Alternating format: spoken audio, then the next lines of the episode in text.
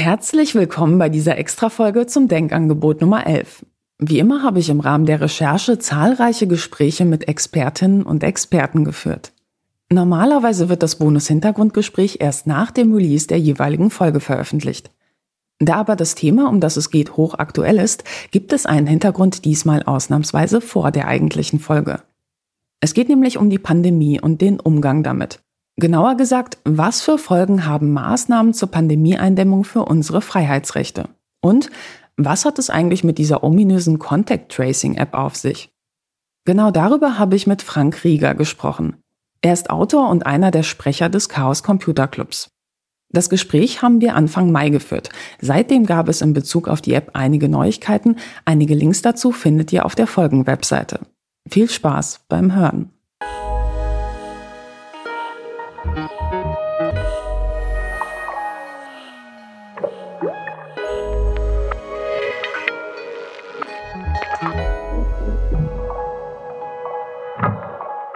Hallo Frank. Hallo. Im Februar ist ja ein Buch von dir und Christiane Hütter mit dem Titel Gefährliche Menschen erschienen. Und ich habe das sehr gern gelesen, weil es funktionierte wie so eine Art Rollenspiel. Also man kennt das von diesen alten Rollenspielbüchern, da kann man für den Protagonisten Entscheidungen treffen. Und dann blättert man vor oder zurück, ja, je nachdem, ob man den Troll angreifen will oder nicht. Euer Buch ist ein App-Format und da konnte man eben auch Entscheidungen treffen und je nachdem hatte man dann so ein anderes Ende und einen anderen Verlauf. Und es war nicht Fantasy, sondern Science Fiction. Genauer gesagt ein dystopischer Überwachungsroman. Und was ich ganz spannend fand vor dem aktuellen Hintergrund, da kamen ja unter anderem Drohnen vor, die Ausgangsbeschränkungen kontrollieren. Und im Buch hieß es, die wurden damals eingeführt wegen einer zurückliegenden Pandemie. Und einige Monate später sehe ich dann Bilder aus anderen Ländern, wo tatsächlich Drohnen eingesetzt werden, um Menschengruppen dazu aufzufordern, sich an die Regeln zur Pandemieeindämmung zu halten. Hättest du dir eigentlich jemals träumen lassen, dass aus dieser Fiktion so schnell Realität werden wird? Nee, also dass es so schnell geht, ähm, das haben wir, glaube ich, tatsächlich auch nicht geglaubt und äh, hatten dann, als sich die Sache in China abzeichnete, natürlich auch schon so ein bisschen Sorge, dass wir vielleicht ein bisschen zu nah an der Realität dran sind klar ist natürlich, dass halt die Technologie, die wir da beschreiben, halt in gefährliche Menschen äh, ist natürlich ein bisschen überzogen, ein bisschen überspitzt. Also unsere Drohnen da haben dann halt irgendwie äh, nicht letale Geschosswerfer, um Menschen zu immobilisieren, die draußen auf der Straße angetroffen werden. Und der Komplex, also der, das herrschende System aus Konzern und Staat in dem Buch, benutzen die dann eben auch nicht nur, um bei Pandemien zu agieren, sondern eben auch um Menschen, derer sie habhaft wollen, irgendwie äh, ja einzufangen und ruhig zu stellen. Und da waren wir halt auch schon so ein bisschen so an dem Punkt, wo wir dachten so, oh, okay, da war unsere Glaskugel dann vielleicht doch ein bisschen zu gut geputzt. Gibt es noch andere Dinge, die Realität geworden sind? Naja, dieses ganze Thema Reisen, wo, wie kommt man über Grenzen, was äh, sind so die Regularien, die dabei anfallen, welche Dokumente braucht man da? Da haben wir halt auch relativ viel drüber nachgedacht und äh, als wir es geschrieben haben und das ist ja auch absehbar, dass das jetzt wieder kommen wird, also dass man halt entweder einen Immunitätspass braucht oder wie in verschiedenen Flughäfen eingeführt wird, äh, einen Test, einen Corona-Test kriegt am Flughafen, sonst muss man in Quarantäne und so. Also dieses ganze Thema Gesundheitsdaten, die offengelegt werden müssen, damit man Grenzen übertreten kann, wird uns, glaube ich, in den nächsten Wochen und Monaten nochmal sehr viel intensiver beschäftigen, wenn wir denn wieder reisen wollen beziehungsweise falls wir überhaupt wieder reisen können, so und in, in gefährliche Menschen. Unserem Buch ist es halt auch so, dass die Protagonistenfigur quasi keine offiziellen Reisewege benutzen kann, sondern sich immer über Grenzen schmuggeln muss auf äh, unterschiedlichsten Wegen. Jetzt nicht, weil sie irgendwie gegen Pandemieregeln verstößt, sondern äh, weil sie eben keine offiziellen Dokumente hat, beziehungsweise die nicht benutzen will. Und ich glaube, sowas wird dann in Zukunft auch wieder sehr viel aktueller und, und wichtiger werden. Es gab in den letzten Wochen, in den letzten Monaten sehr große Diskussion um das Thema Contact Tracing. Also für alle, die es äh, noch nicht kennen oder nicht wissen, was der Begriff bedeutet. Das bedeutet, man möchte gerne nachverfolgen, wie Menschen mit anderen Menschen interagieren und vor allem wird es relevant, wenn einer beispielsweise feststellt, dass er infiziert war und die Idee ist dann, dass man so eine App hat und dann andere Leute benachrichtigen kann, mit denen man ja längere Zeit zusammen verbracht hat, die in der Nähe von einem waren und das wird dann über diese App erfasst. Und diese sollen dann benachrichtigt werden, damit sie dann beispielsweise in Quarantäne gehen können oder sich testen lassen können. Und bei der Debatte gab es ja zwei unterschiedliche Wege, die diskutiert wurden. Und zwar einmal ein sogenanntes zentrales und ein dezentrales Modell. Kannst du vielleicht kurz erklären in einfachen Worten, ähm, was genau der Unterschied ist? Ähm, das ist leider nicht in einfachen Worten zu erklären, weil unter diesem relativ einfachen Begriff zentral und dezentral ist ein relativ breites Spektrum von Konzepten zusammengefasst worden. Im Kern geht es darum, ob es einen zentralen Server gibt, der alles weiß, also der alle Kontakte zwischen Menschen bzw. deren Telefon kennt, oder ob diese Kontakte nur im Infektionsfall diesem Server bekannt gemacht werden und wenn ja, wie viel? Also wird der Server wirklich davon informiert, wer es jetzt genau ist oder ist der nur Vermittler über Nachrichten, in denen gesagt wird, okay, du hast eine infizierte Person getroffen. Und diese Diskussion dreht sich da im Wesentlichen darum, dass man so unter diesem ganzen Notstandsdenken, was wir gerade haben, gewisse Schwierigkeiten hat, sich vorzustellen, dass ein Staat diese Daten nicht missbrauchen würde. Wir haben ja in verschiedenen Bundesländern Vorfälle gehabt, wo Daten von den Gesundheitsämtern einfach so an Polizeibehörden weitergeleitet wurden. Äh, das heißt also tatsächlich da die Überschneidung zwischen äh, Gesundheitsvorsorge, Fürsorge und öffentlicher Sicherheit halt auf ein Level getrieben wurde, was eigentlich nicht mehr okay war und wo also dieser dieses Versprechen so der der Staat verwendet diese Daten nur wofür sie halt vorgesehen sind halt eben schlicht und ergreifend auch nicht eingehalten wurde. Und da dieses weitere Vorgehen natürlich in Zukunft halt auch weiter vorstellbar ist, also unter diesem, wir müssen jetzt hier mal dringend irgendwie die Wirtschaft wieder aufmachen, deswegen brauchen wir möglichst viele Daten denken, was da so insbesondere von, äh, vom Gesundheitsminister Spahn propagiert wird, haben natürlich eine Menge Leute gesagt, so, okay, da haben wir eigentlich keine Lust drauf. Wir möchten gerne, wenn es so ein Contract Tracing gibt, also eine technisch unterstützte Feststellung, ob man mit einer infizierten Person in Kontakt war, dann bitte so, dass möglichst wenig Daten anfallen. Und in der Diskussion gab es ja von Anfang an relativ gute Vorschläge, die sich dann auch in schneller Folge weiterentwickelt haben, wie man so ein Modell datenschutzfreundlich machen kann. Das heißt, so dafür sorgen kann, dass das Ziel erreicht wird, also sprich diese Kontaktnotifikation oder wie es jetzt so schon heißt, Exposure Notification passieren kann, ohne dass es eine zentrale Stelle gibt, die alles weiß. Ganz am Anfang der Diskussion gab es dann noch so diese Diskussion in Richtung, ja, wir können doch eigentlich die ganze Zeit GPS-Daten erheben und dann dieses Exposure-Tracking auf der Basis von Lokationsinformationen machen, was halt dazu geführt hätte, dass halt über große Teile der Bevölkerung halt vollständige Bewegungsprofile angelegt worden wären, zusätzlich zu den Kontaktprofilen was halt unter europäischen Datenschutznormen halt einfach mal genau gar nicht geht und unter deutschen äh, Grundgesetznormen natürlich auch nicht.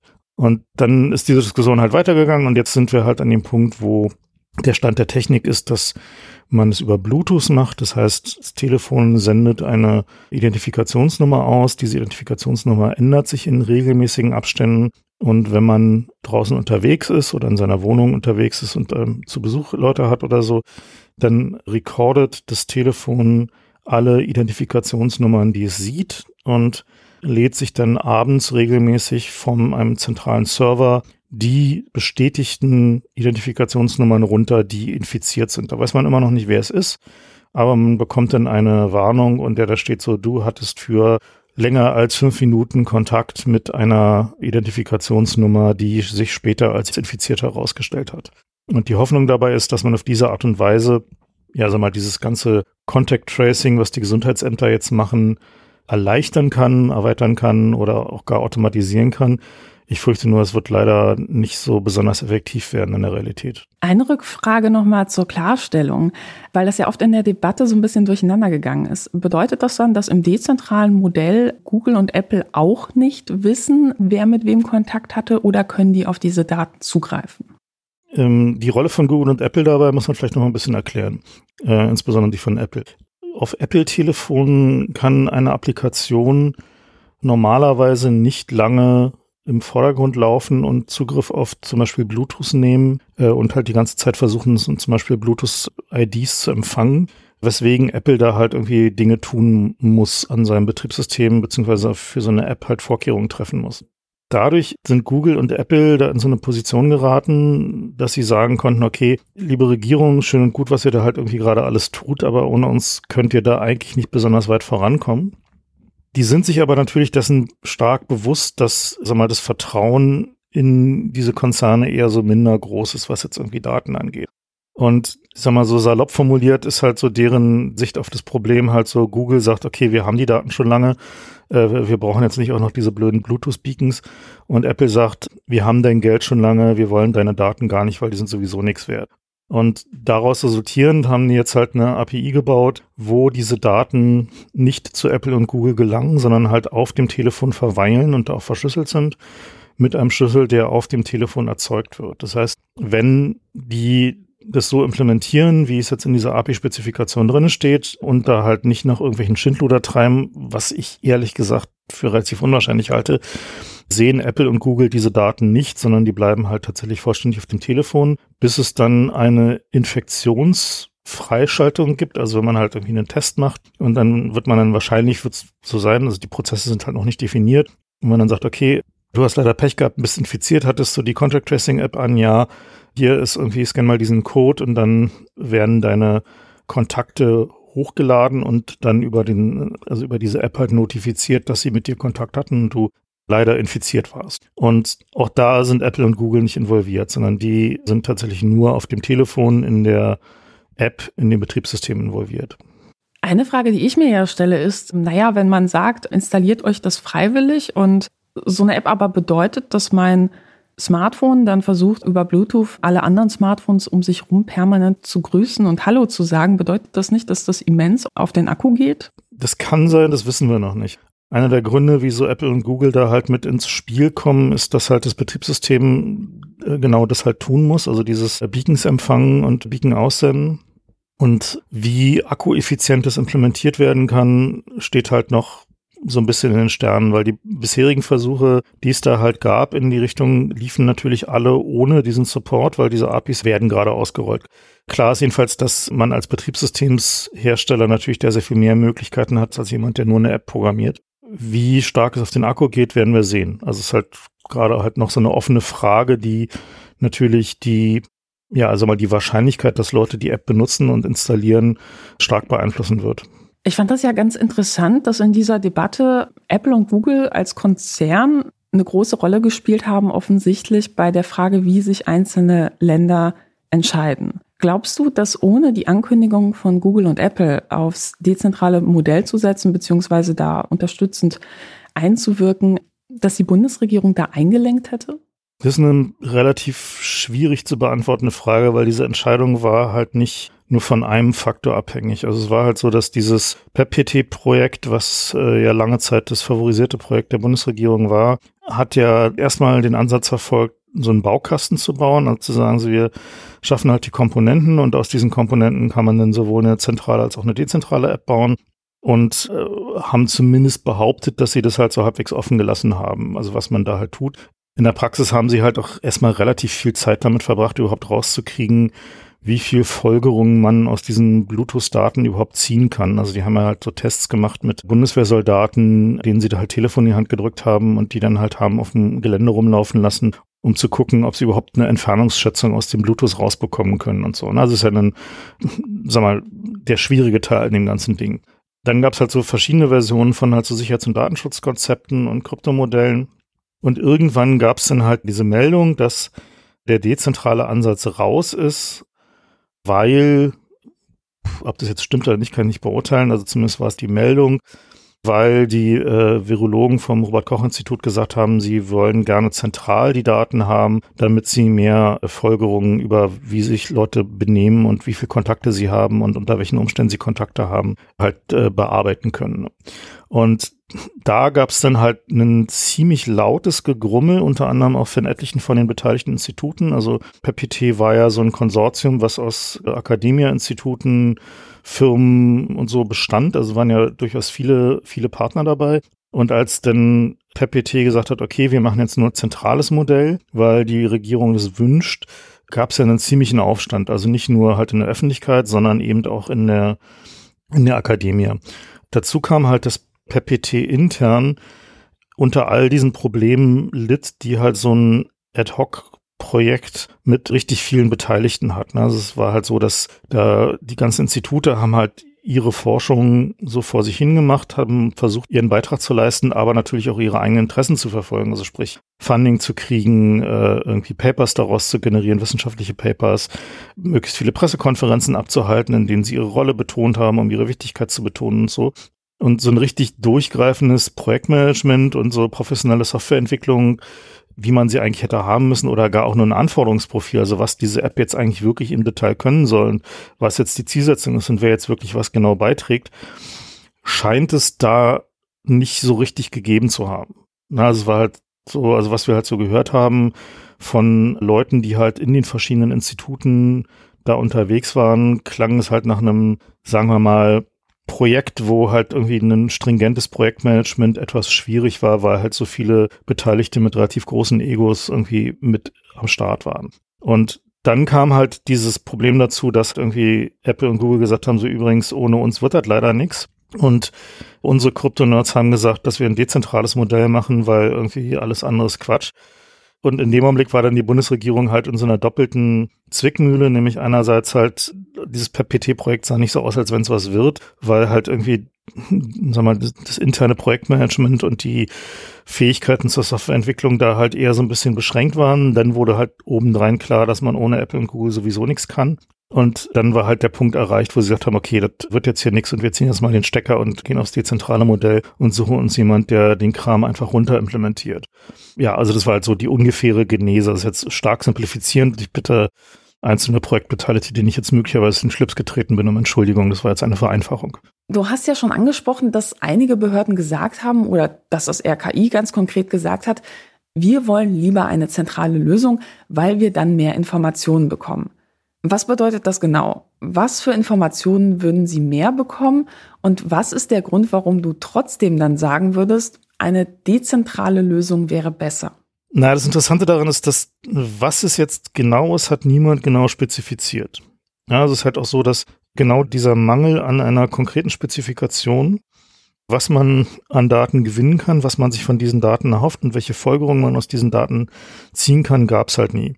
Und es gab halt so verschiedene Vorstellungen davon, die halt häufiger, sag mal, auf Seite der Virologen einer eher romantischen Ansicht über die Fähigkeiten von Technologie entsprang. also da gab es halt irgendwie viel Gehoffe auf irgendwie die magische App, ohne sich halt mit den konkreten Grundlagen der Technologie zu beschäftigen und zu wissen, dass also gerade dieses ganze Bluetooth-Tracing halt eine extrem unscharfe Angelegenheit ist und man also wirklich viele False Positives haben wird. Und da gab es dann unterschiedliche Vorschläge. Unter anderem war ein Vorschlag zu sagen, okay, wir wollen ja eigentlich gerne noch wissen, wie stark bewegt sich die Bevölkerung eigentlich, also sogenannten Mobilitätsdaten.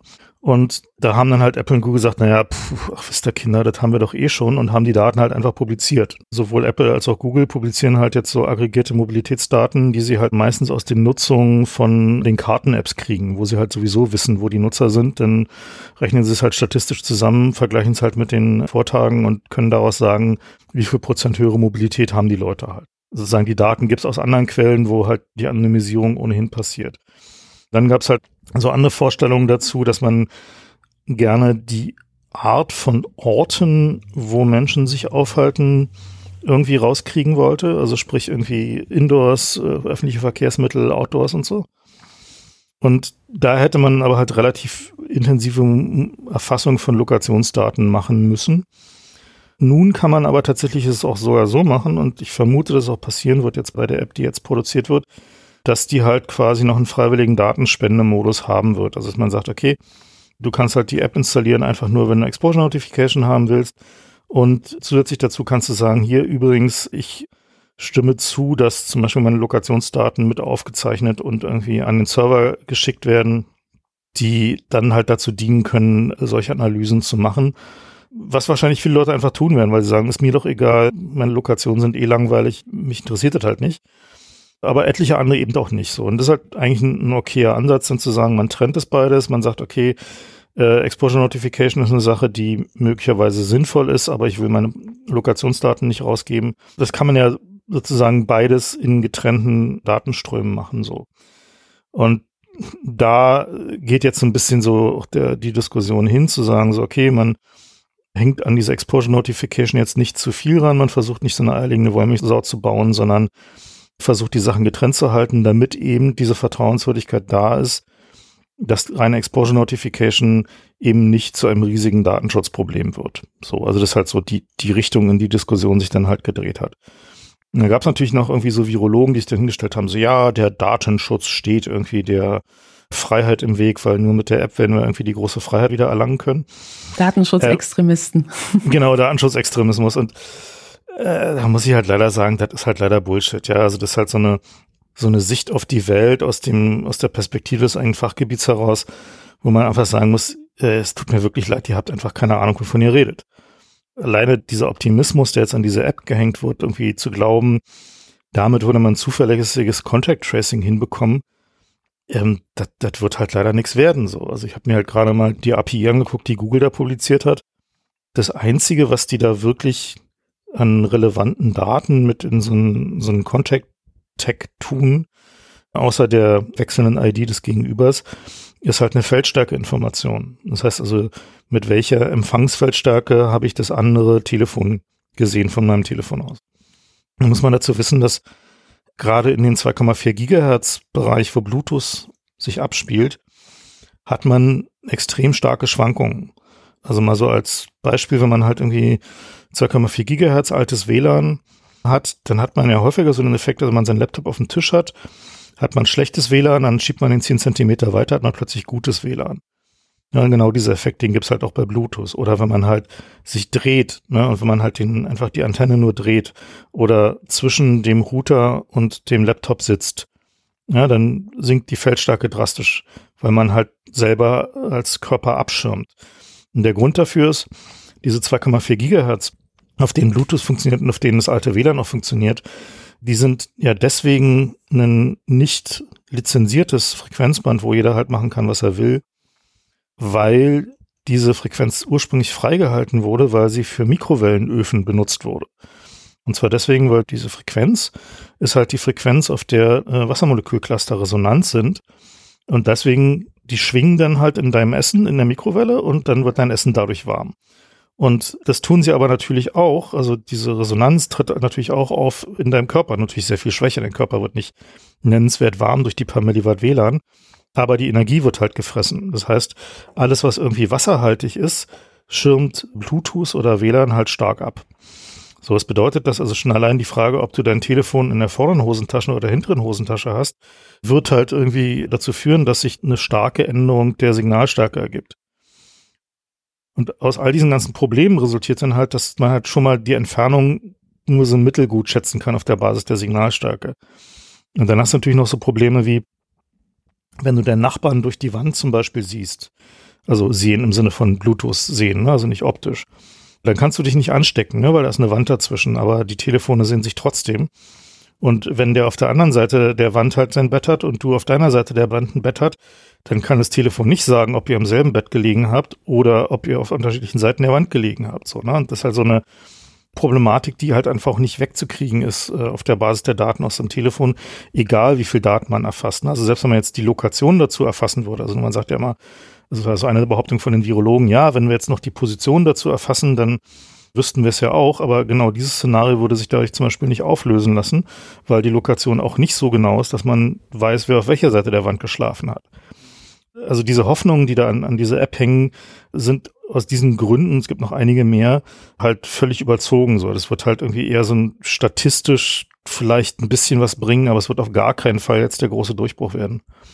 Ich hatte ja das Gefühl, dass es auch so mehrere Phasen der Debatte gab. Also so in den ersten Wochen der Pandemie gab es ja 80 Millionen Virologen in Deutschland, die sehr kompetent alles kommentiert haben, was das RKI so bekannt gegeben hat. Und dann ist das umgeschwungen und man hatte so, ja, vielleicht nicht 80 Millionen App-Experten, aber so vielleicht, weiß ich nicht, zumindest 20 Millionen, ja. Und die wussten es alle besser.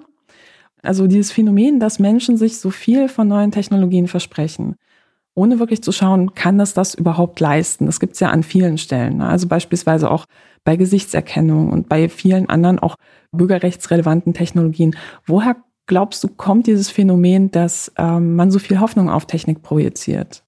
Also wenn man sich so anguckt, die Altersdemografie, die halt die meisten Hoffnungen hat, sind halt so die Leute, die die Zeit vor dem Internet erlebt haben und die dann plötzlich so das Internet als die große Befreiung gesehen haben. Also die hatten halt so einen Moment in ihrer Biografie, wo sie gesehen haben, dass Technologie ihr Leben grundlegend dramatisch für immer und zum weitgehend Positiven verändert. Und die können nicht umhin zu glauben, dass das halt auch nochmal passieren kann. Und ich glaube, das ist halt so ein Moment, was halt auch nicht weggehen wird.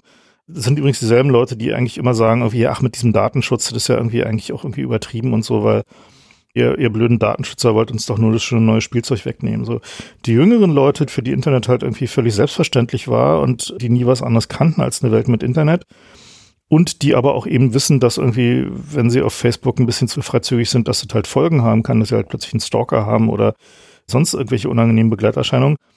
Die sehen es halt alles wesentlich realistischer. Ne? Also die haben halt nicht so eine äh, so eine blinde Technologiehoffnung. Das ist, glaube ich, so eine relativ schmale Demografie von Leuten, einer bestimmten Altersgruppe, die halt so diese uneingeschränkte Technologiehoffnung haben, die halt glauben, dass sich mit Technologie irgendwie alles lösen lässt. Und der tiefe Grund dabei ist, glaube ich, auch, dass wir irgendwie ja so ein bisschen Hoffnung brauchen. Wenn man es so als Geschichte nimmt und sagt, okay, wir schreiben jetzt mal diese Corona-Geschichte fort und dann schreiben wir jetzt eine Geschichte, die ist halt irgendwie, okay, unsere Staaten gleiten in so eine Elendsverwaltung mit geschlossenen Grenzen und irgendwie immer wieder aufflammenden Infektionswellen und immer weiter fortgesetzten Lockdowns. Und wir müssen alle die ganze Zeit nur noch mit Maske rumlaufen und es wird nie wieder Partys geben. Das ist halt so eine Geschichte, die wir halt auch niemand hören. Also das ist halt so eine Story-Fortschreibung, die, die, die will man einfach nicht, die will man nicht hören, die will man nicht haben, die will man, also die würde man auch nicht in ein Buch schreiben, so. Sondern die Leute wollen halt irgendwie, dass die Geschichte irgendwie gut ausgeht. Und deswegen hoffen sie halt dann eben auf irgendwie das magische Amulett, was halt irgendwie alles gut macht. So, das ist eigentlich total menschlich. Die Bundesregierung hat dann ja bekannt gegeben, dass dieses magische Amulett durch Telekom und SAP hergestellt werden soll, auf magische Weise. Da wäre meine Frage, hältst du das für eine gute Idee, den Auftrag an diese beiden Unternehmen zu vergeben? Und wenn nein, was wären so die Alternativen gewesen? Tja, also letzten Endes braucht man halt irgendwie, um so eine App zu bauen, halt irgendwie Softwareentwicklungskompetenz und Infrastrukturbetriebskompetenz. So. Und beide Unternehmen sind jetzt nicht unbedingt die ersten, die mir so einfallen würden, wenn ich dran denke, halt eine besonders tolle App zu bauen. So gut Infrastrukturbetriebskompetenz kann man der Telekom nicht absprechen. Das hat sie tatsächlich so viel man auch meckern mag, aber im, im Wesentlichen äh, kriegen sie das so grob hin so. Und die sind halt im Zweifel auch in der Lage, Callcenter zu betreiben, wo sich Leute beschweren können, wenn ihre App nicht richtig funktioniert. Äh, was, äh, Kernkompetenz.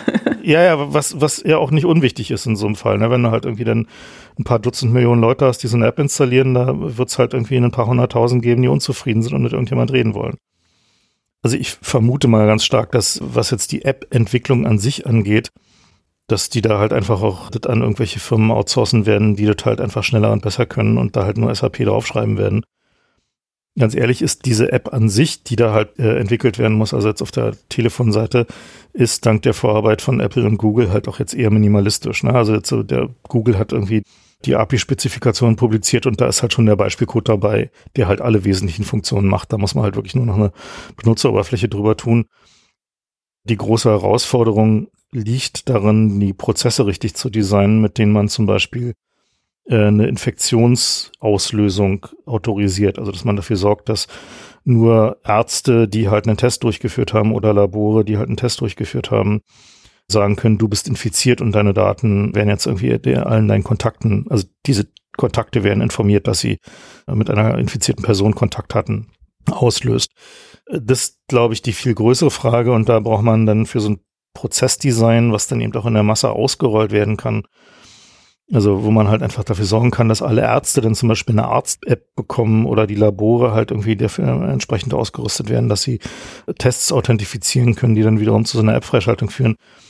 Ist die eigentlich interessante Herausforderung. So und sag mal, SAP ist sicherlich in der Lage, solche komplexen Prozesse zu designen und zu implementieren. Ob sie das gut können, da habe ich so gewisse Zweifel, weil SAP ist jetzt nicht unbedingt dafür bekannt, dass sie halt so besonders unkompliziert zu bedienende Systeme bauen. So. Also da gibt es diesen schlimmen Begriff Fachanwendung in der Behördensprache und ich vermute, sowas ähnliches wird es dann wohl werden. Also wenn ich so diese App habe, dann lasse ich mich vielleicht testen und dann entweder der Arzt oder das Labor sorgt dann dafür, dass diese Meldung rausgeht. Wie ist das eigentlich, wenn jemand diese Meldung bekommt und dann sagt, hm, das passt mir jetzt aber schlecht, ich habe diese Woche noch was vor oder aber kann ja auch total legitime, nachvollziehbare Gründe, sage ich mal, geben, dass Leute da vielleicht anders agieren. Man stellt sich mal vor, jemand ist knapp bei Kasse. Ne? Also es wirklich, es geht um den Lebensunterhalt und der Job wird eben bedeuten, dass ich halt rausgehe, beispielsweise Freiberufler, und ich kriege das halt sonst nicht ersetzt, weil es vielleicht kein staatliches Auffangprogramm gibt.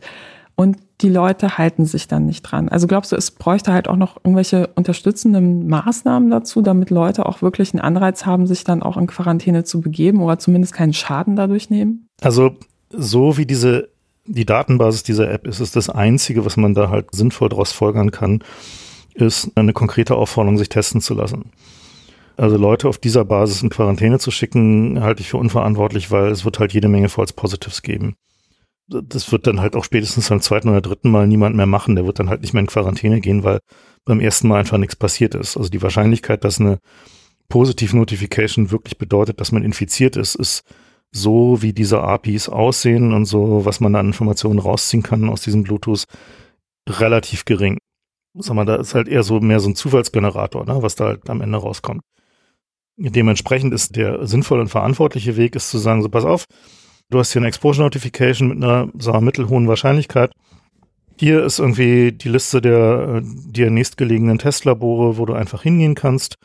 Hier gleich kannst du dir in der App halt irgendwie einen Termin dafür klicken, kannst du irgendwie nachher gleich hingehen, kriegst einen Test und sei so gut und bleib einfach zu Hause, bis du irgendwie das Testergebnis hast und für diese Zeit bekommst du halt äh, nach Infektionsschutzgesetz halt irgendwie eine Verdienstausfallerstattung. So, ne? Das wäre halt der sinnvolle Weg, damit umzugehen. So die Interpretation sozusagen so, okay, du musst jetzt in jedem Fall in Zwangsquarantäne gehen, weil die App hat gesagt, dass du irgendwie möglicherweise äh, Infektionskontakt hattest, wäre auf dieser Datenbasis aus meiner Sicht irgendwie relativ unverantwortlich, weil die Wahrscheinlichkeit einfach viel zu gering ist. So.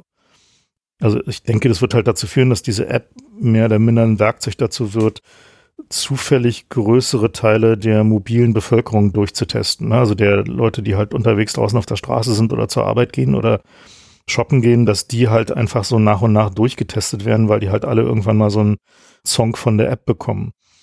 Was ja dann eigentlich auch okay ist, also wenn man es halt so betrachtet. Ne? Aber klar ist halt, man darf halt keine Nachteile dadurch erleiden, dass man diese App installiert hat. Also im Sinne von, man darf halt da nicht in eine Zwangsquarantäne müssen und man darf auch nicht irgendwie bezahlen müssen dafür, dass man jetzt diesen Test kriegt sondern egal welchen Versicherungsstatus hat und egal ob man irgendwie gesetzlich oder privat versichert ist, muss halt klar sein, dieser Test wird halt irgendwie vom Staat bezahlt. So alles andere wird nicht dazu führen, dass irgendjemand diese App wirklich dauerhaft installiert, sondern die Leute werden halt irgendwann sagen, okay, ich habe die Schnauze voll davon, ich deinstalliere das wieder. Nun ist es ja so, dass in einigen Ländern nicht der dezentrale Ansatz gewählt wurde. Beispielsweise in der Schweiz hat man von Anfang an gesagt, ähm, ja, wir machen das dezentral, liegt vielleicht auch daran, dass die zwei größten Forschungseinrichtungen da ganz klar gesagt haben, das wollen wir und das machen wir jetzt so. Da gab es auch keine großen Diskussionen. In anderen Ländern wie beispielsweise Indonesien hat man sich für ein zentrales System entschieden. Und in einigen Ländern wird dann auch die Geolocation mit erfasst. Und Behörden haben dann direkten Zugriff darauf. Hast du zufällig eine Ahnung, wie es in anderen Ländern aussieht? Ähm, ich habe nicht so richtig den Überblick, was jetzt in den einzelnen Ländern wirklich schon ausgerollt wird, weil es gibt halt natürlich jede Menge Absichtserklärungen, die sich dann auch teilweise im Tagestakt wieder ändern, weil natürlich in den einzelnen Ländern auch zum Teil der zivilgesellschaftliche Widerstand größer wird oder diese Länder halt sagen, okay, Deutschland hat sich jetzt für den dezentralen Ansatz entschieden. Wir nehmen mal eher Deutschland als Vorbild und schwenken auch auf dezentral. Das passiert auch. Es ist halt so, dass man sagen muss, es gibt momentan kein Land, wo man sagen kann, die App hat jetzt so richtig gerockt. Ne, also die App hat dafür gesorgt, dass irgendwie eine signifikante Reduktion von Infektionsfällen gab. Ich habe noch nicht mal eine Studie gesehen, die gesagt hat, okay, wir haben irgendwie einen hohen Prozentsatz an Leuten, die wir positiv getestet haben, nach denen die App gesagt hat, irgendwie, dass sie Infektionskontakt hatten. Also schon allein diese Aussage, wenn irgendjemand sagen könnte, okay, unsere App hier hat dazu geführt, dass wir, keine Ahnung, 70 Prozent Wahrscheinlichkeit oder 80 Prozent Wahrscheinlichkeit haben von positiv getesteten, die halt äh, von der App gefleckt wurden. So, dann könnte man ja sagen, okay, das ist halt wirklich sinnvoll, ist ein gutes Modell, es funktioniert tatsächlich, aber sehen wir nicht. Und ich glaube, der Grund dafür wird schlicht und ergreifend sein, dass es auch einfach nicht funktioniert. Also selbst halt irgendwie Singapur, was ja immer lange hochgehalten wurde, als hier, die äh, haben es irgendwie mit der App ja gerockt. Wenn man da genauer hinguckt, zum einen haben die eine relativ geringe Installationsquote, also die haben, sind weit unter den äh, epidemiologisch wahrscheinlich notwendigen 60 Prozent der Bevölkerung, die eine Installation haben von so einer App. Und da hat auch niemand von den Epidemiologen wirklich behauptet, okay, diese App hat es jetzt wirklich gebracht. Ja, ist halt auch so ein, so ein Prinzip Hoffnung-Ding. So, und auch die mussten jetzt ja wieder von Contact Tracing auf Lockdown gehen, weil ja halt dieses Prinzip von reinem Contact Tracing halt einfach nicht so gut funktioniert hat, wie immer alle gehofft haben. So. Und was für Missbrauchspotenzial siehst du eigentlich, wenn ein Land, das vielleicht nicht ganz so demokratisch ist, wirklich diese Daten hätte, langfristig betrachtet? Naja, also die hängt ein bisschen davon ab, was die ohnehin schon an Daten haben. Also es ist halt so, dass wenn in dem Augenblick, wo halt ein Land sowieso schon irgendwie eine starke Überwachung der Gesamtbevölkerung hat, wie zum Beispiel China, dann macht so eine App den Kohl halt auch nicht so richtig fett. Also dann gibt es da halt irgendwie jetzt kaum zusätzliches Datenpotenzial für eine noch erweiterte Überwachung, außer man macht halt noch viel krassere Sachen. Also was halt zum Beispiel technisch möglicherweise funktionieren könnte, wäre halt sowas wie Audio-Beacons, also dass man halt über das Telefon Ultraschallzirpen aussendet, was dann von anderen Telefonen empfangen wird, sodass man also unmittelbaren Nahbereichskontakt tracen kann. Oder man konfiguriert halt die Bluetooth-App so, dass sie wirklich nur extreme Nahbereichskontakte aufnimmt, weil dann weiß man halt, mit wem Leute rumhängen. So, das sind halt Daten, die man aus Mobiltelefondaten über längere Zeit auch generieren kann. Also wenn man weiß, okay, diese beiden Telefone bewegen sich normalerweise zusammen, dann weiß ich halt auch schon, oder zumindest für eine bestimmte Zeit zusammen, dann weiß ich natürlich auch schon was darüber, dass diese beiden Personen in Kontakt stehen. Aber in anderen Ländern, sagen wir mal, die so ein bisschen noch so eher demokratischer waren, wo also die Überwachungsinfrastruktur noch nicht so brutal ausgeprägt ist wie in China, die das aber gerne hätten, also wo halt der Staat gerne diese Überwachungsdaten hätte, ist das natürlich drastisch. Also gerade wenn man halt dann Geolocation noch mit erfasst und also ein vollständiges Bewegungsprofil der gesamten Bevölkerung von allen Leuten die ganze Zeit erfasst, in dem Augenblick kann man natürlich jede Menge Rückschlüsse darauf ziehen. Nicht nur, wer hängt mit wem rum oder hat mit wem Kontakt, äh, sondern wo gehen Menschen hin, welche Läden frequentieren sie, äh, gehen sie zu Versammlungen, nehmen sie in politischen Demonstrationen teil, besuchen sie Orte, die halt mit bestimmten politischen Einstellungen assoziiert sind, bestimmte Museen zum Beispiel oder bestimmte Ausstellungen und so weiter. Das heißt also, daraus lässt sich dann halt schon ein ganz anderes Level an Überwachung Klassifizierung und Herausfinden von Menschen, die diesem Staat möglicherweise nicht so freundlich gegenüberstehen, realisieren. Und in solchen Ländern, die also sagen wir mal, noch nicht ein vollständiges Überwachungsregime implementiert haben, ist so eine App, die dann wiederum halt eben eine vollständige Bewegungsüberwachung möglich macht und eine vollständige Kontaktüberwachung halt schon ein dramatischer Eingriff und eine dramatische Veränderung. Ja gut, da würde ich mir ja wahrscheinlich sagen, ja, dann äh, lasse ich heute meine App zu Hause, wenn ich zur Demo gehe, wobei man ja sagen muss, dass das in einigen Ländern schon heute nicht mehr geht. Also in China ist es so, dass es verpflichtend ist, die App zu nutzen. Die einzelnen Regionen haben da einzelne Apps entwickelt und die Bürger der jeweiligen Regionen sind dann verpflichtet, diese App zu installieren. Beispielsweise gibt es eine WeChat-App oder eine Alipay-App. Das sind so in China sehr populäre Plattformen. Und wenn man reisen will, dann muss man verpflichtend diese App vorzeigen. Und wenn man in bestimmte Gebäude gehen will, dann muss man auch diese App vorzeigen. Und wenn die kein grünes Licht gibt, dann ja, darf man da eben nicht rein. So. Und wenn man rot bekommt, dann muss man in Quarantäne. In Indien hat man darüber diskutiert, ob eine Contact Tracing App verpflichtend im Privatsektor wird. Und da ist das Argument, also diese Diskussion gab es ja auch in Deutschland, dass man das verpflichtend machen soll, weil man eben sagt, das hat überhaupt nur eine Chance, effektiv zu sein, wenn 60 Prozent der Bevölkerung das haben. Was denkst du von so einer App-Pflicht? Also ich glaube, dass es dazu führen wird, dass die Leute allerhand Wege darum finden werden, irgendwie sie zu benutzen. So, ne? Sei es, dass sie einfach Bluetooth ausmachen und Bluetooth nur anmachen, wenn sie halt irgendwo reinlaufen, wo sie gerade halt irgendwie kontrolliert werden. Sei es, dass sie sich in eine Abschirmtasche holen, wo sie ihr Telefon reinstecken, die Bluetooth blockiert, gibt's ja auch. Sei es, dass sie halt einfach ein Zweitgerät nehmen, was sie halt nur einschalten und vorzeigen, wenn sie halt sich in so einen, sag mal, überwachten Bereich oder wo sie halt irgendwie bei der Kontrolle halt irgendwie äh, vorzeigen müssen. Das heißt, äh, ich denke eher, dass es dazu führen wird, dass die Leute gegenüber diesem Gesamtsystem ein massives Misstrauen entwickeln. Also ich meine, Leute sind eh schon genervt davon, was der Staat ihnen gerade abverlangt. Die Einsicht darin, dass die Kontaktbeschränkungsmaßnahmen, die wir momentan haben, sinnvoll sind, schwindet ja gerade täglich, weil klar ist, dass halt irgendwie einiges davon halt auch Quatsch und überzogen ist und andere sinnvolle Maßnahmen halt nicht passieren. Das heißt also, der, sag mal, die, die, die Kritiklosigkeit, mit der am Anfang die Sachen hingenommen wurden, ist halt auch geschwunden so. Und insofern würde, glaube ich, der Staat gut darin tun, wenn es überhaupt irgendwelche Evidenz gibt, dass so eine App irgendwas bringt, ja, tatsächlich eher mit Incentives dafür zu sorgen, also mit, mit Anreizen dafür zu sorgen, dass Leute die benutzen, aber nicht mit Zwang. So, was heißt also, wenn man sagt, okay, ähm, wenn die App sagt halt irgendwie, du solltest halt in Quarantäne gehen, dann kriegst du automatisch zum Beispiel die Erstattung halt von deinem Verdienstausfall oder wenn du halt irgendwie in Quarantäne musst, dann kriegst du automatisch gleich erstmal irgendwie, keine Ahnung, einen Gutschein zugeschickt für irgendwie Pizzadienst und was du sonst noch so brauchst, während du irgendwie auf dein Testergebnis wartest. So, ne? also das halt einfach klar ist, okay, man versucht es dir so angenehm wie möglich zu machen, dich daran zu halten, was die App gerade sagt, was du tun sollst und nicht mit Zwang und mit, mit Knechtung zu arbeiten an der Stelle. Und es gibt jetzt halt also diverse Diskussionen darüber zu sagen, okay, es soll Steueranreize geben dafür, dass man diese App installiert. Das halte ich ehrlich gesagt für Quatsch. Also da wird halt nichts draus werden. Ja, diese Debatte fand ich auch sehr schwierig, weil das ja auch dazu führen würde, dass die Leute, bei denen es eben finanziell auf dieses Geld ankommt, ja quasi so ein finanzielles Druckmittel haben, gerade in dieser Situation, wo es eben vielen Leuten finanziell nicht gerade gut geht, ja, hat das aus meiner Sicht wenig mit Freiheit oder freier Entscheidung oder Anreiz zu tun. Ne?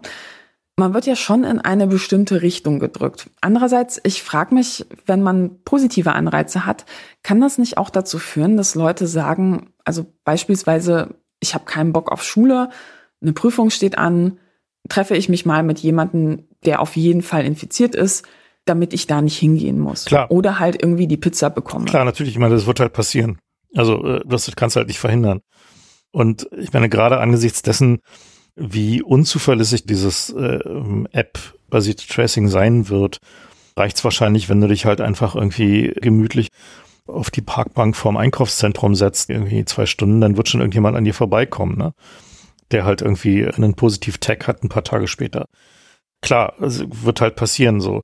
Genauso wie es halt, wenn man die falschen Anreize setzt für Immunitätsnachweise, wenn man sagt, okay, du darfst halt nur in Urlaub fahren oder feiern gehen, wenn du halt nachgewiesenermaßen immun bist. Na, was denkst du, was denn passieren wird dann, wenn die Leute sich natürlich sofort anstecken gehen, die äh, so glauben, dass ihr Immunsystem einigermaßen okay ist mhm. und sie halt eben nicht das Pech haben, auf der Intensivstation zu landen, so. Und ich meine, so, wenn ich mir jetzt so angucke, so Leute, die jetzt vor der Aussicht stehen, okay, es wird diesen Sommer irgendwie keine Partys und keine Festivals geben, die werden das Risiko irgendwie von, keine Ahnung, wenn sie jung sind, irgendwie einen halben Prozent oder was auch immer, dass sie irgendwie einen schweren Verlauf haben. Da denken sie sich, naja Gott, also ich meine, das halbe Prozent Risiko habe ich auch irgendwie auf der Party eine schlechte Pille zu erwischen und im Krankenhaus zu landen, so. Dann gehe ich mich doch lieber mal anstecken, so. Ne? Also das ist halt so ein, so der, die richtigen Anreize zu setzen, da ist in, in so einer Situation halt auch elend schwierig und wird in jedem einzelnen Fall, egal wie gut man darüber nachdenkt, halt irgendwie äh, Risiken und Nebenwirkungen haben, die man nicht vorhersehen kann. Das frage ich mich auch bei der ganzen Debatte um den Immunitätsausweis. Ne? Also wenn man beispielsweise sagt, wir stellen nur noch im Paketlieferdienst halt Leute an, die so einen Immunitätsausweis haben, weil das dann auch vielleicht so ein Prädikat ist oder eben, ja, weiß nicht, in der Pizzeria. Da habe ich letztens im Radio eine unglaublich dystopische Werbung gehört. Da hieß es, wir stellen die Pizza kontaktlos zu und wir bereiten sie auch unter virenfreien Bedingungen zu. Das ist sehr beruhigend zu hören. Aber die Leute, die dann bestimmte Jobs nicht mehr machen können, wenn sie diesen Immunitätsausweis nicht haben, da ist ja der Anreiz wirklich immens groß, sich dann einfach anzustecken, weil man dann auch vielleicht finanziell keine andere Wahl hat. Klar. Also das wird, das wird halt auf jeden Fall passieren. Also das ist halt so ein, bei dem Contact Tracing, sag mal, sind diese perversen Anreize, pff, sag mal, eher im Bereich von naja, geht so, ne? Weil das Risiko ist halt eher gering, dass man sich wirklich ansteckt, wenn man irgendwie sich einen Augenblick drüber nachdenkt. wo man sich jetzt hinsetzt, um mal irgendwie eine, ein positives Contact Tracing, eine Exposure Notification zu triggern. Also wenn man, wenn man sich auf eine Parkbank setzt mit einer Maske und einfach darauf wartet, dass Leute an einem vorbeilaufen, die irgendwie positiv getestet sind, ist die Wahrscheinlichkeit, dass man sich dabei wirklich ansteckt, extrem gering. Ja, also es ist halt. Ja, also man kann sich vors Krankenhaus setzen. Ja, kannst, ne? genau. So, also es ist halt so, also du kannst halt, wenn du deinen Augenblick drüber nachdenkst, kannst du problemlos Exposure Notifications erzeugen, ohne dass du ein ernsthaftes Risiko läufst, dich an, wirklich anzustecken. Ist halt, sag mal, blöd, aber eigentlich noch im Rahmen des Gesamtsystems okay. Hingegen, wenn du halt tatsächlich sagst, okay, du musst wirklich einen Immunitätsnachweis haben, um bestimmte Dinge tun zu können, sei es einen Job zu haben oder irgendwie reisen zu können oder feiern zu dürfen oder was auch immer. In dem Augenblick ist der perverse Anreiz dafür, sich wirklich anzustecken, natürlich extrem groß.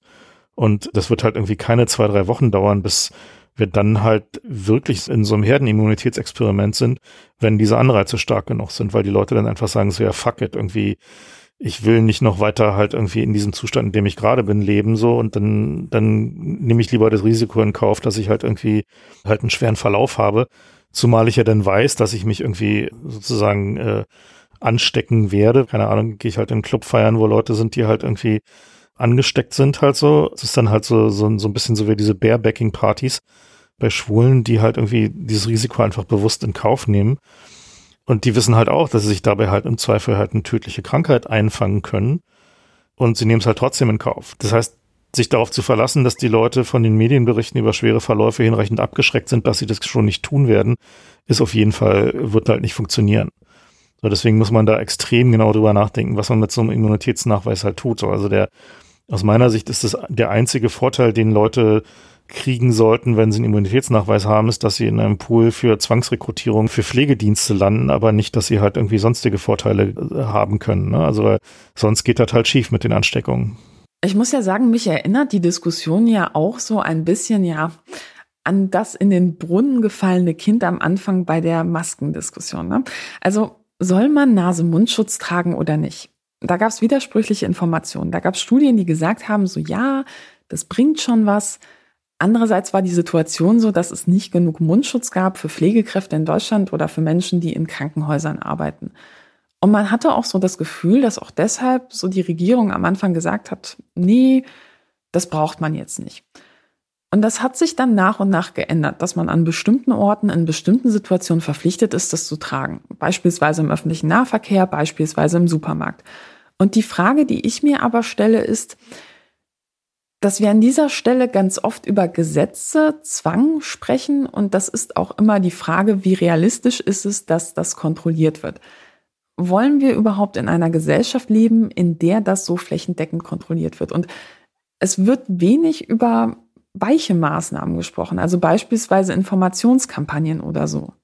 Ich fand das ja ganz interessant, dass es dann an irgendeiner Stelle eine Initiative gab, noch bevor es die Verpflichtung gab, wo einfach Prominente gesagt haben, ja, ich mache mit, setze eine Maske auf, es schützt mich vielleicht nicht, aber es schützt andere.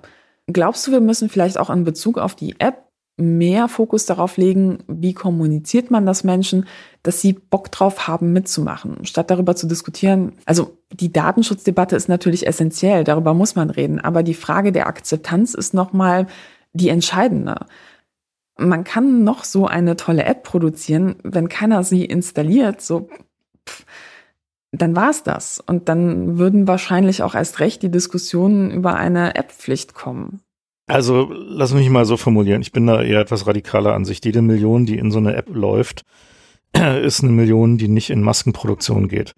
Und Masken ist im Zweifel das Einzige, was uns wirklich hilft. Also dass die Regierung da so versagt hat, trotz Absehbarkeit von einer kommenden Pandemie, die Maskenproduktion im Inland irgendwie schnell hochzufahren. Und dann halt tatsächlich übers RKI halt so eine Halbwahrheiten kommuniziert worden von wegen, ja, nee, also Masken braucht man eigentlich nicht so, sondern nur so mehr so irgendwie, wenn man medizinisches Personal ist und ansonsten hilft es auch nichts und so und dann halt auch so dieses so, ja, also diese FFP3-Masken, das sind ja professionelle Masken und so und das sollte nur von Profis getragen werden und so. Mit Verlaub, das ist halt irgendwie unehrlich. Also das hat halt nichts mit, mit der Realität zu tun. So, ich meine, das sind halt irgendwie keine besonders speziellen Masken. Das sind halt Baumarkt-Pfennig-Artikel, von denen einfach nur nicht genug da waren. und dann halt Wissenschaftler dahinzusetzen und so einen Quatsch erzählen zu lassen, weil halt die Logistiksituation halt nicht so ist, wie sie sein sollte, finde ich ehrlich gesagt komplett unehrlich so. Also da sollte man halt lieber einfach Tacheles reden und sagen, okay, das ist die Situation und so gehen wir damit um und nicht halt irgendwie so dieses Geschwurbel da, was da halt irgendwie von Seiten der Regierung und muss man noch leider sagen, von Seiten des Robert-Koch-Instituts passiert. Und ich denke, mit der App ist es halt genauso. Man muss halt einfach sagen, okay, das ist jetzt halt hier ein Experiment. Wir wissen nicht, ob es funktionieren wird. Wir hoffen, dass möglichst viele Leute mitmachen, um zu gucken, ob es funktioniert. Vielleicht haben wir Glück und es funktioniert. Äh, aus meiner Sicht diese Wahrscheinlichkeit gering, kann man halt trotzdem ausprobieren. Wenn die Datenschutzbedingungen halt okay sind, so wie es jetzt aussieht, dass sie halbwegs okay sind. Aber halt sich jetzt hinzustellen, zu sagen, so die App ist halt der heilige Gral und wir müssen möglichst alle dazu motivieren beziehungsweise zwingen, halt daran mitzumachen, wozu es halt führen wird. Am Ende wird sich halt rausstellen, die App ist halt bei weitem nicht so effizient, wie man glaubt. Und sie wird halt relativ wenig bringen. Und man hat einfach nur die Leute beschäftigt mit so einem Cargo-Kult-Ding. So, ne? Und führt jetzt nicht dazu, dass ich halt irgendwie mehr Vertrauen in die Regierung und die von ihr beschäftigten Experten habe. So. Dezentral ist ja jetzt gesetzt. Was für andere Anforderungen glaubst du, sollte diese App erfüllen, damit sie so in dem Maßen, was man machen kann, möglichst gut umgesetzt ist. Also ein Beispiel wäre ja, dass man sagt, so das muss auf jeden Fall freie Software sein, dass Leute das prüfen können und zwar unabhängige Stellen.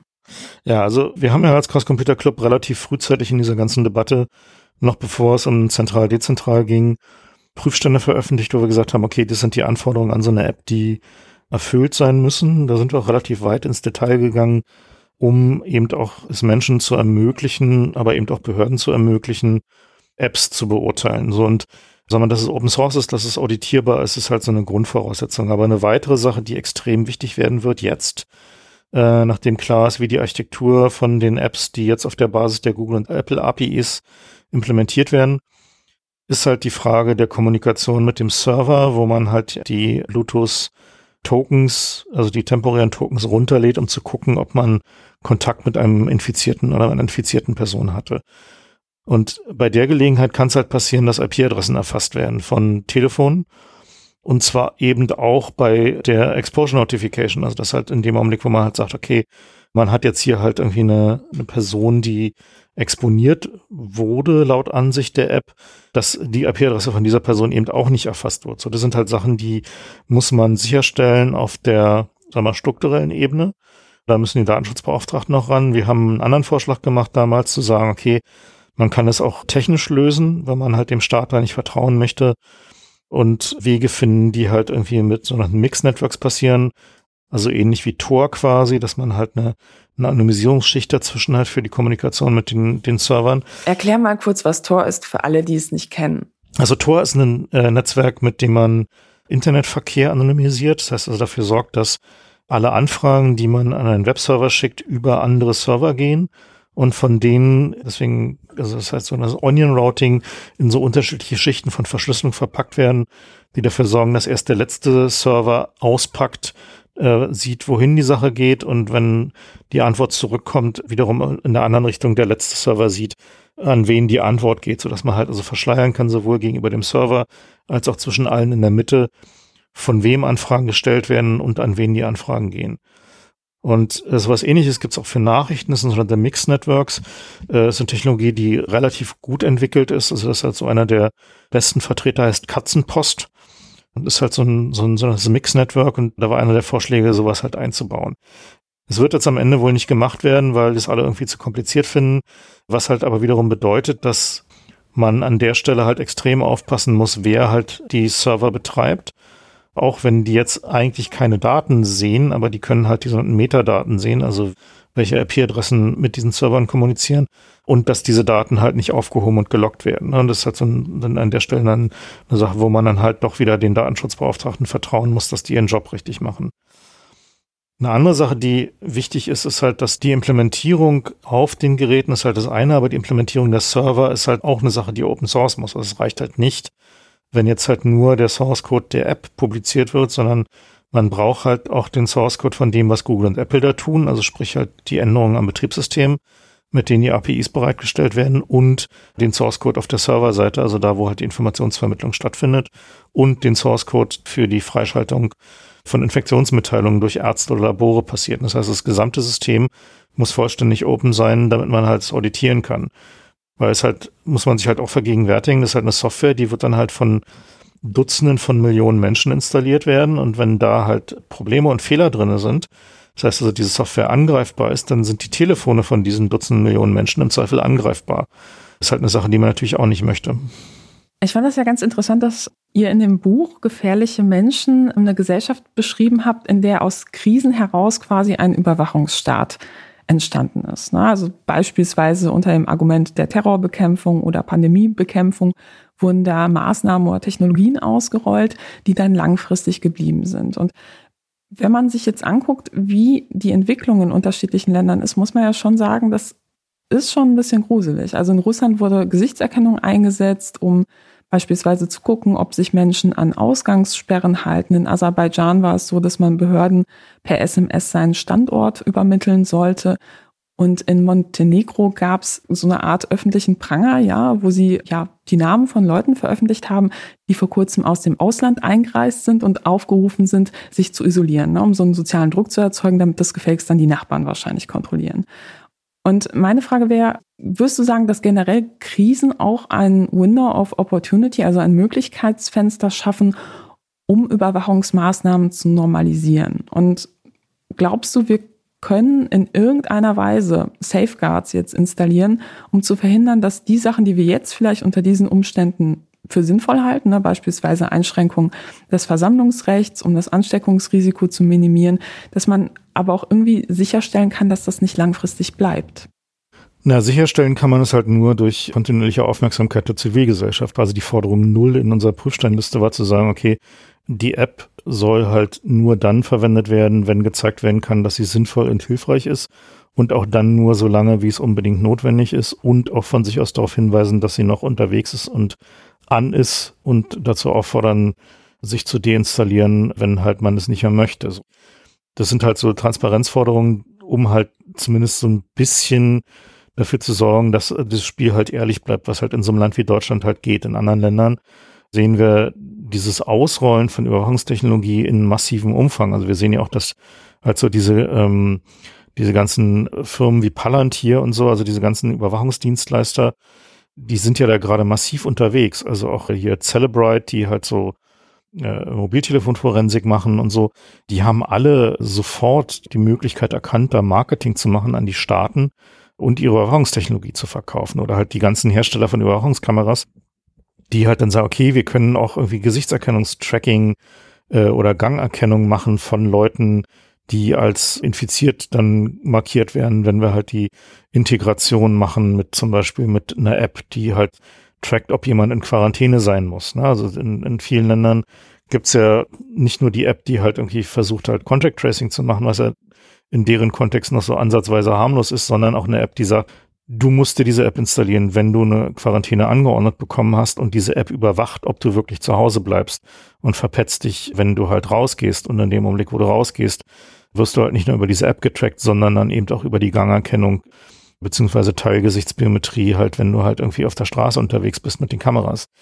Das heißt also, diese Integration von allumfassenden Überwachungssystemen unter der Maßgabe der Pandemiebekämpfung, die wir halt auch in, in gefährliche Menschen beschrieben haben, da haben wir halt als Grundannahme halt nicht eine, sagen wir mal, so eine Pandemie, wie wir es jetzt haben, sondern halt einen Bioterrorismus-Vorfall angenommen, was aber im Wesentlichen auf dasselbe hinausläuft, was jetzt irgendwie die Auswirkungen angeht, ist eine riesige Gefahr. Und in Deutschland ist es ja so, dass die Diskussion, die jetzt ja stattfindet darüber, äh, über diese Wiederöffnung, irgendwie, ob jetzt Gottesdienste wieder stattfinden können und so weiter, ob, unter welchen Umständen Demonstrationen stattfinden können und so, ähm, die ist ja zum Teil gehijackt auch von Leuten, die halt jetzt sagen wir mal eher so dem etwas seltsameren politischen Spektrum zuzuordnen sind. Äh, aber das ist sehr freundlich formuliert. Aber äh, man muss halt schon klar sagen, äh, der der Punkt ist halt valide, ne, dass man irgendwie aufpassen muss, dass halt Freiheiten nicht grundlos eingeschränkt werden. Also Heinz-Jürgen Papier, der ehemalige Präsident des Verfassungsgerichts, ähm, hat ja da auch relativ deutliche Worte gefunden. Ne? Und, und zwar zu Recht zu sagen, okay, Gesetzgeber muss wirklich im Einzelfall und fortgesetzt rechtfertigen, dass diese Maßnahmen, die er da anordnet nach dem Infektionsschutzgesetz, wirklich äh, zielführend und äh, angemessen sind und nicht nur halt irgendwie weil sie gerade bequem sind. Und wir haben ja schon klar gesehen, dass also die Einschränkungen des Demonstrationsrechts in verschiedenen äh, Bundesländern ja offensichtlich jetzt nicht unbedingt nur äh, nach Infektionsschutzgesetz passiert sind, sondern, sondern eben nach, ja, ach nee, wir haben keinen Bock auf euch und irgendwie Demonstrationen sind das sowieso lästig. So und äh, wir sind in anderen Ländern, zum Beispiel in Niederlanden, dass die ganz wesentliche Rechte, wie zum Beispiel das Informationsfreiheitsgesetz, einschränken, weil die sagen, ach nee, wir können gerade irgendwie äh, dieses Informationsfreiheitsgesetz-Ding können wir gerade nicht, weil unsere Behörden sind zu überlastet und so. Ne? Das heißt also, all diese ganzen Sachen, die die, sag mal so, Vertreter eines eher autoritären Staates äh, sowieso lästig finden und die Freiheitsrechte, die, die da auch mühsam erkämpft wurden und durchgesetzt wurden, werden jetzt schon versucht, unter dieser Pandemie-Agenda halt dauerhaft zurückzurollen. Und da müssen wir halt höllisch aufpassen und in jedem einzelnen Fall auch dagegenhalten. Und es wird nicht von selber passieren. Freiwillig werden, werden die da nicht drauf achten, sondern da muss man halt schon klar sagen, sag mal, die, Wiedereinführung oder Wiederdurchsetzung von Freiheitsrechten wird uns in den nächsten Jahren intensiv beschäftigen müssen. Das ist doch ein gutes Schlusswort. Vielen Dank, Frank Rieger, dass du dir die Zeit genommen hast, mit mir über das Thema zu sprechen. Gerne. Würdest du dir die App eigentlich installieren? Äh, ich habe diverse Mobiltelefone. und Ich würde sie natürlich installieren, um äh, schon zu gucken, was sie eigentlich tatsächlich tut und wie viel Exposure Notifications ich da so einsammle, wenn ich im Alltag unterwegs bin ist eigentlich tatsächlich mehr so ein Forschungsinteresse. Wenn ich das nicht hätte, ja, würde ich sie wahrscheinlich auch installieren, schon aus Neugier. So, äh, ob ich sie installieren würde, wenn ich dazu gezwungen werde, also wenn daran irgendwelche Nachteile geknüpft sind, sie nicht zu installieren, das würde bei mir dann wahrscheinlich halt eher Reaktanz triggern und dafür sorgen, dass ich sie deinstalliere. Und damit sind wir am Ende dieser Folge angelangt. Vielen Dank für die Einladung. Ich hoffe, dieses Gespräch hat euch neugierig gemacht auf die kommende Folge. Das interaktive Buch Gefährliche Menschen von Frank Rieger und Christiane Hütter, von dem mehrfach die Rede war, könnt ihr euch als App besorgen. Auf der Seite polyplot mit y.store. Den kompletten Link dazu findet ihr in den Show Notes. Ich kann es wie gesagt sehr empfehlen. Dieser Podcast wird euch wie immer präsentiert von zahlreichen Hörerinnen und Hörern, die das Denkangebot mit einer Spende oder einem Dauerauftrag unterstützen. Alle Infos dazu findet ihr auf denkangebot.org. Tschüss und bis zum nächsten Mal. Passt auf euch auf.